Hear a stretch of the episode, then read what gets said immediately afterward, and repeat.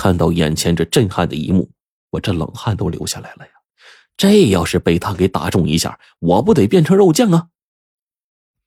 可现在，无论我如何拼了命的跑，背后这家伙呀，盯上了小朱雀，不断晃动着那颗硕大的头颅，却依旧猛追不止，且很快竟然直接朝我扑了过来。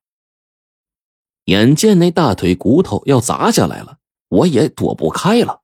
可说时迟，那时快呀！我手中这小朱雀猛然窜出，张口，一道赤红色的火焰就喷出去了。空气中顿时温度大升，烧的这东西不断的连连后退。终于在这个时候，一声清脆的鸣叫传来，朱雀终于载着奶奶摆脱追踪到此。此刻，别看这骷髅啊两米多高，身形十分高大，可是朱雀一展足足六七米，比这玩意儿不知道大了多少。当即，朱雀口中一道紫色火焰喷出，这骷髅浑身上下不断颤动。我甚至距离这么远都能感觉那恐怖的高温。便是在那一瞬间，朱雀再次动了。他趁着骷髅被紫色火焰灼烧之际，猛地扑了上去，双爪用力一撕，就把这骷髅撕成了一地骨头渣子。然后朱雀快速的降下了背，让我爬上去，带着小朱雀呀，就飞快的飞上了天空，赶忙就往远处逃奔。也大概是我们脱险飞上天七八秒之后，那一杆子紧追的尸漂子全都赶到了，疯狂愤怒的把周边大树连根拔起砸断，用来发泄心中的怒火。当我身处空中，听到背后那排山倒海、山呼海啸般的声音时，我整个人都愣住了。好家伙，忒猛了！刚才太危险了，就差一点儿啊！我就被那骷髅给砸成肉酱了。这时候，我敲了一下呀小朱雀脑门，忍不住就说道：“哎，你个小混蛋，差点被你害死了，你知不知道？”岂料我这话刚一说完，这小朱雀呢，仿佛能听懂似的，竟然张开了精细小巧的喙，朝我手指上啄了一下。哎，疼的我不断的摆弄手指，就跟蜜蜂蛰了似的。我心说啊。哎呦，这小东西，你小小年纪的，他还知道报复人，日后肯定不是个善茬。在和小朱雀玩了一会儿之后，我才回过神来看贞子奶奶，才发现奶奶浑身上下到处都是伤痕，看得我在一旁都有些于心不忍了。我这时候呢，无奈叹了口气说：“哎，奶奶，这两天您离我们而去，沿途究竟发生什么了？孩子。”这件事说来话长，因为当时我并来不及向你们解释啊。说完这话，奶奶在这个时候叹了口气，对朱雀说：“老姐儿啊，你是禁忌，我是先天朱雀命。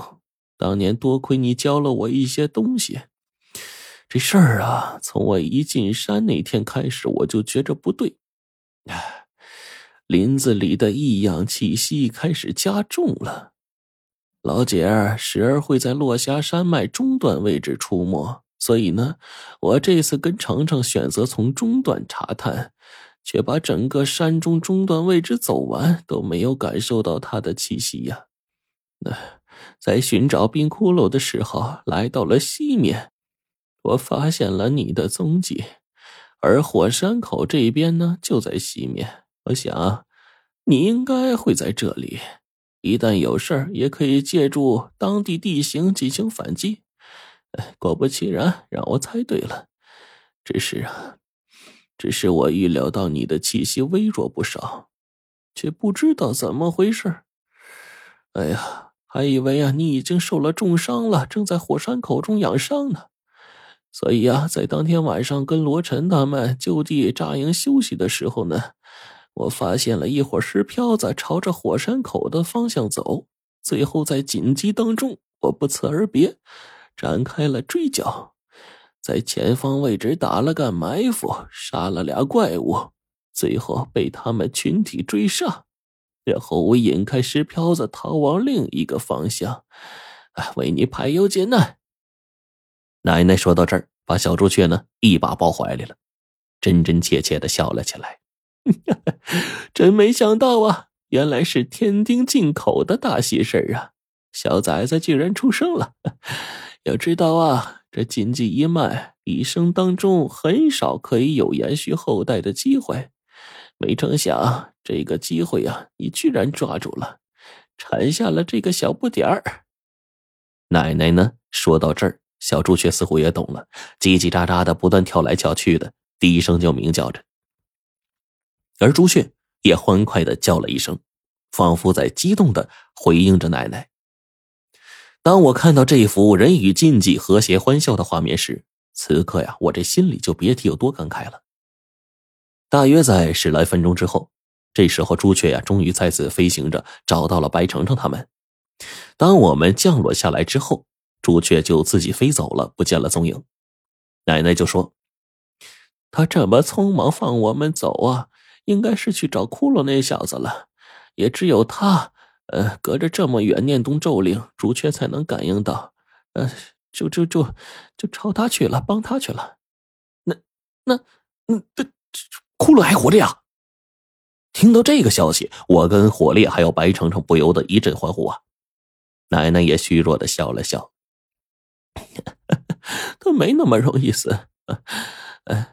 等他念动咒令之后呢，老姐儿应该能感应到他的位置。哎，我也是朱雀血脉，也能感应到老姐儿的所在之处。走吧，我们跟上去。奶奶说这话，怀里呢抱着小朱雀，宠爱的摸了摸小家伙的头。而小朱雀呀，看到贞子奶奶比见到我们还要高兴。哎，我想大概就是血脉相连特有的亲和力吧。